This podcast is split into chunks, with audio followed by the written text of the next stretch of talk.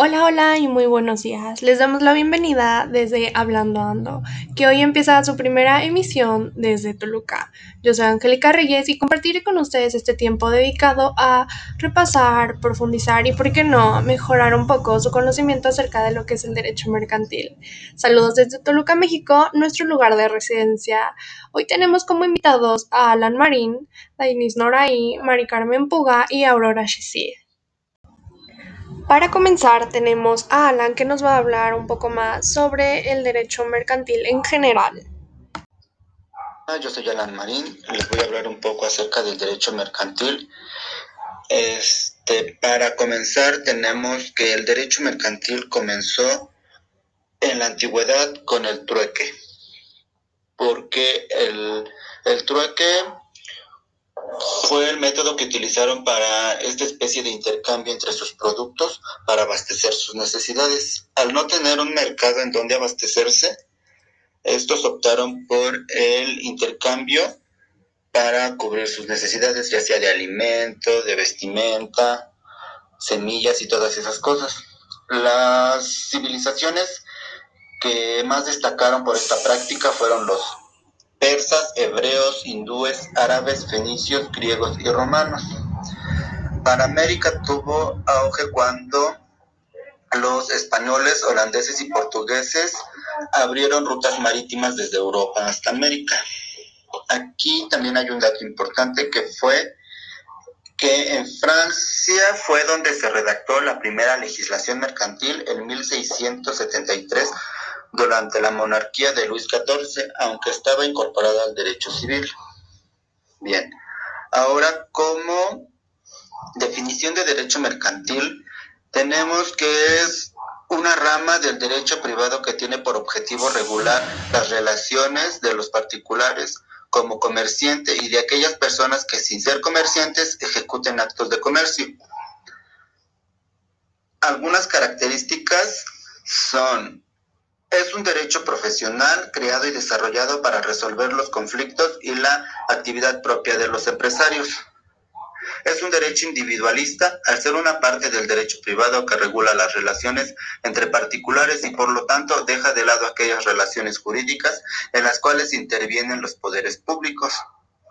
Otra es que es un derecho consuetudinario ya que a pesar de estar codificado se basa en la tradición, en la costumbre de los comerciantes.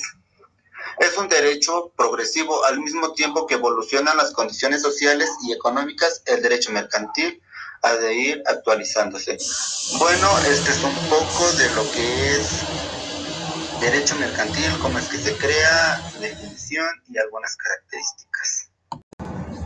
Muchas gracias Alan por compartirnos esta valiosa información y ahora si no les molesta pasaremos con Dainis que nos va a estar hablando sobre las fuentes del derecho mercantil. ¿Lainis? Hola, muy buenos días tengan todos ustedes, compañeros, y, toda la gente que nos escucha. Buenos días. Eh, en este momento les voy a hablar sobre las fuentes del derecho. Eh, las fuentes generales y especiales del derecho mercantil son la ley, la costumbre jurídica y la jurisprudencia. La ley es una fuente del derecho al que al evaluarse una norma jurídica se deben consultar todas aquellas que ya existen y que por ley se entiende que es una norma de conducta social directamente emanada del poder legislativo con la aprobación y bueno, la aprueba el poder legislativo y la sanciona el poder ejecutivo. La costumbre jurídica está constituida por un conjunto de reglas asociadas a la que los individuos que las practican la reconocen obligatoriamente como si se tratara de una ley. Y pues para finalizar, la jurisprudencia es un conjunto de sentencias. Se trata de las interpretaciones y consideraciones jurídicas uniformes que hace una autoridad judicial designada para tal efecto por la ley. La costumbre jurídica, bueno, pues también es este, como aquí nos dice que es una regla social, es entre, pues, varias, entre alguna sociedad que entre ellos tengan sus propias reglas y esas las reconocen como una ley entre ellos y deben de ser respetadas para que entre ellos se respeten y no haya ninguna falta entre ellos. Gracias, Dainis, por esta información. Ahora, si no les molesta, tomaremos unos cuantos segundos de descanso y volveremos con Aurora que nos estará hablando sobre el comerciante. No olviden, regresamos en breve.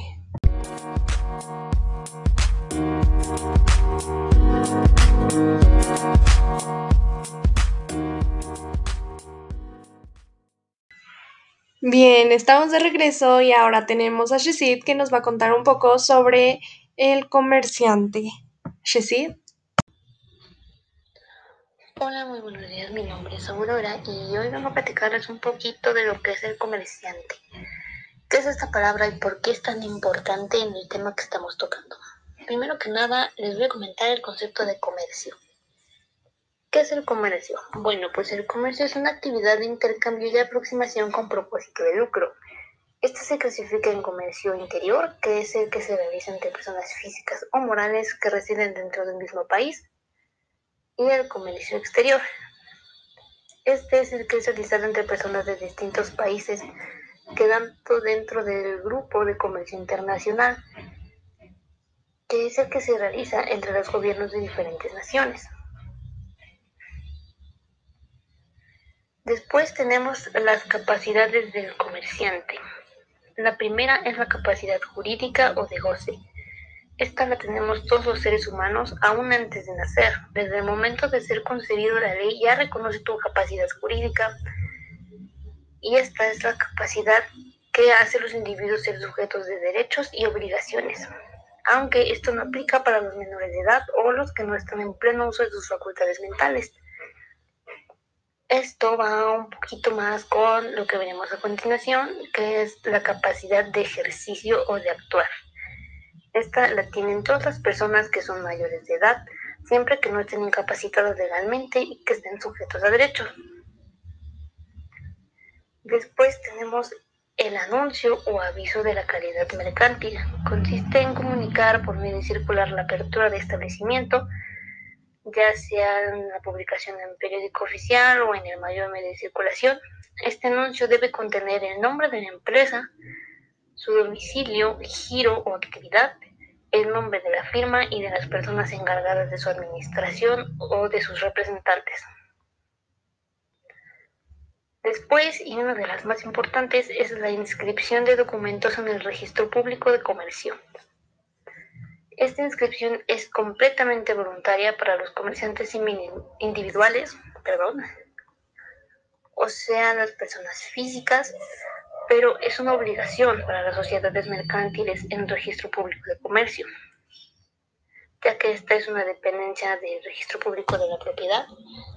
En el artículo 33 del Código de Comercio dispone que los comerciantes son obligados a llevar el registro de todas sus operaciones, cuando menos de tres libros de contabilidad, que son el libro de inventarios y balances, el libro diario general y el libro de mayor.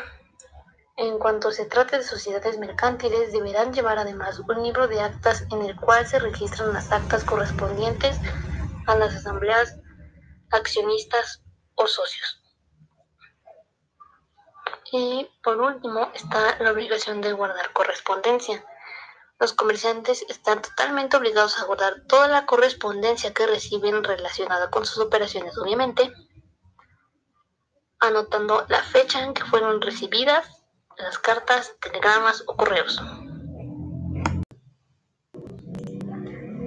Y bueno, uno de los principales objetivos del derecho comercial es asegurar que el desarrollo de toda actividad comercial se dé dentro de un marco de estabilidad, seguridad y confianza. De este modo, se pretende profundizar la actividad al otorgar a sus participantes un espacio más, lo más confiable posible. Gracias, Shesit, por contarnos esta información. Ahora, Mari, ¿por qué no nos cuentas un poco sobre la conclusión? ¿Qué opinas de todo esto que se habló?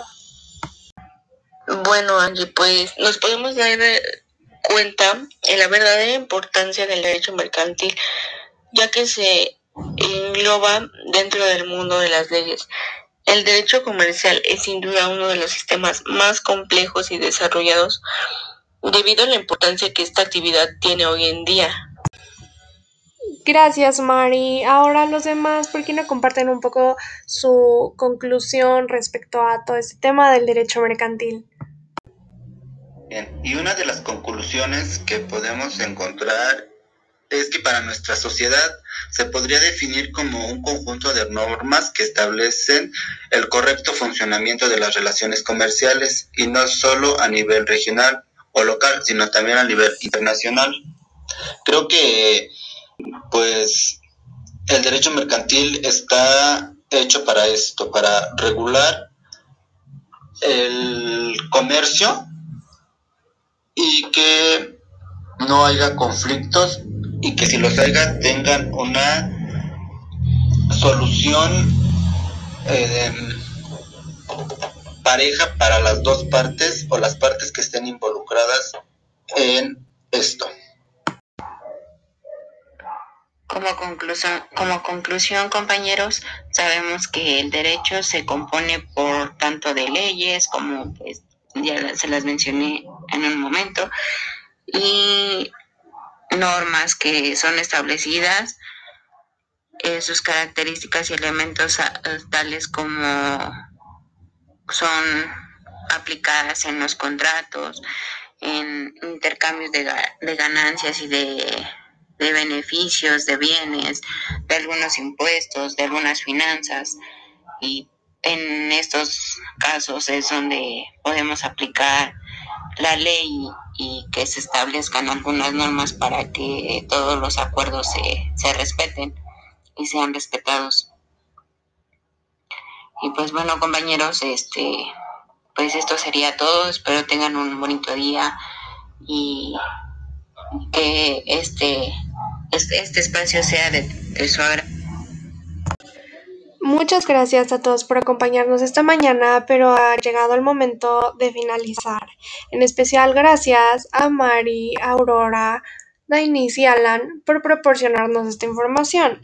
Yo creo que el derecho mercantil es realmente un tema algo amplio y gracias a ellos se ha reducido lo más posible. Esperamos que les haya quedado un poco más claro y nos veremos la próxima. No olviden, yo soy Angélica Reyes y nos veremos en Hablando Ando. Gracias y linda mañana.